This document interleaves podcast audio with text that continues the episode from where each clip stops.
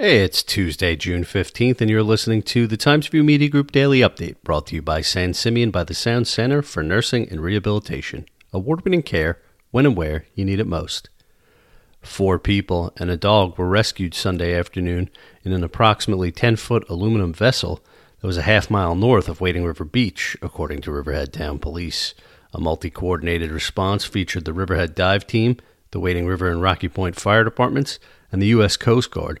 Police were notified shortly after 5 p.m. to the Wading River Beach area for a report of several subjects that appeared to be struggling in the small vessel in Long Island Sound, police said. Police spotted the vessel and could see the people aboard were struggling to make the way due to the current and winds.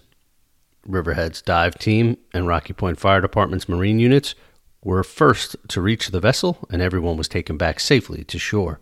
No injuries were reported. The latest effort to boost vaccination numbers in Suffolk County will provide residents a chance to win entry into screenings and events at the North Fork TV Festival this summer.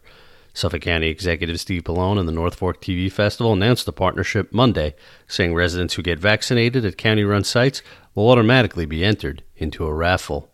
The positivity rate for COVID 19 in Suffolk remains at 0.4%.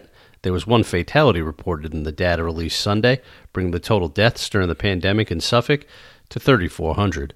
There are now 61 people across the county hospitalized with COVID. Tucked down a quiet gravel road in Mattituck lies a gardener's paradise, an oasis now open for the public to enjoy.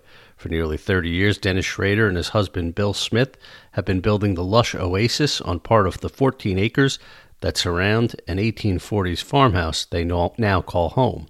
Through estate planning, ownership of the property will eventually pass to Landcraft Garden Foundation to ensure that the public can enjoy the space forever. The foundation is led by a board of trustees headed by Mr. Schrader and Mr. Smith.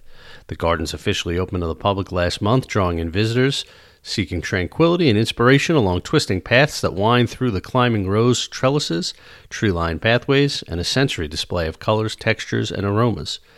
The Landcraft Garden Foundation on Grand Avenue in Mattituck is open Friday and Saturday from 10 to 4 through October. Admission is $15 for adults, $12 for students and seniors, $5 for children under 12, and free for children under 2 and members. For more information, visit landcraftgardenfoundation.org. Thunderstorms are likely today with a high temperature of about 78 degrees, according to the National Weather Service. The low tonight will be around 61. I'm Grant Parpan, and that's our update for Tuesday. Check back for more news throughout the day.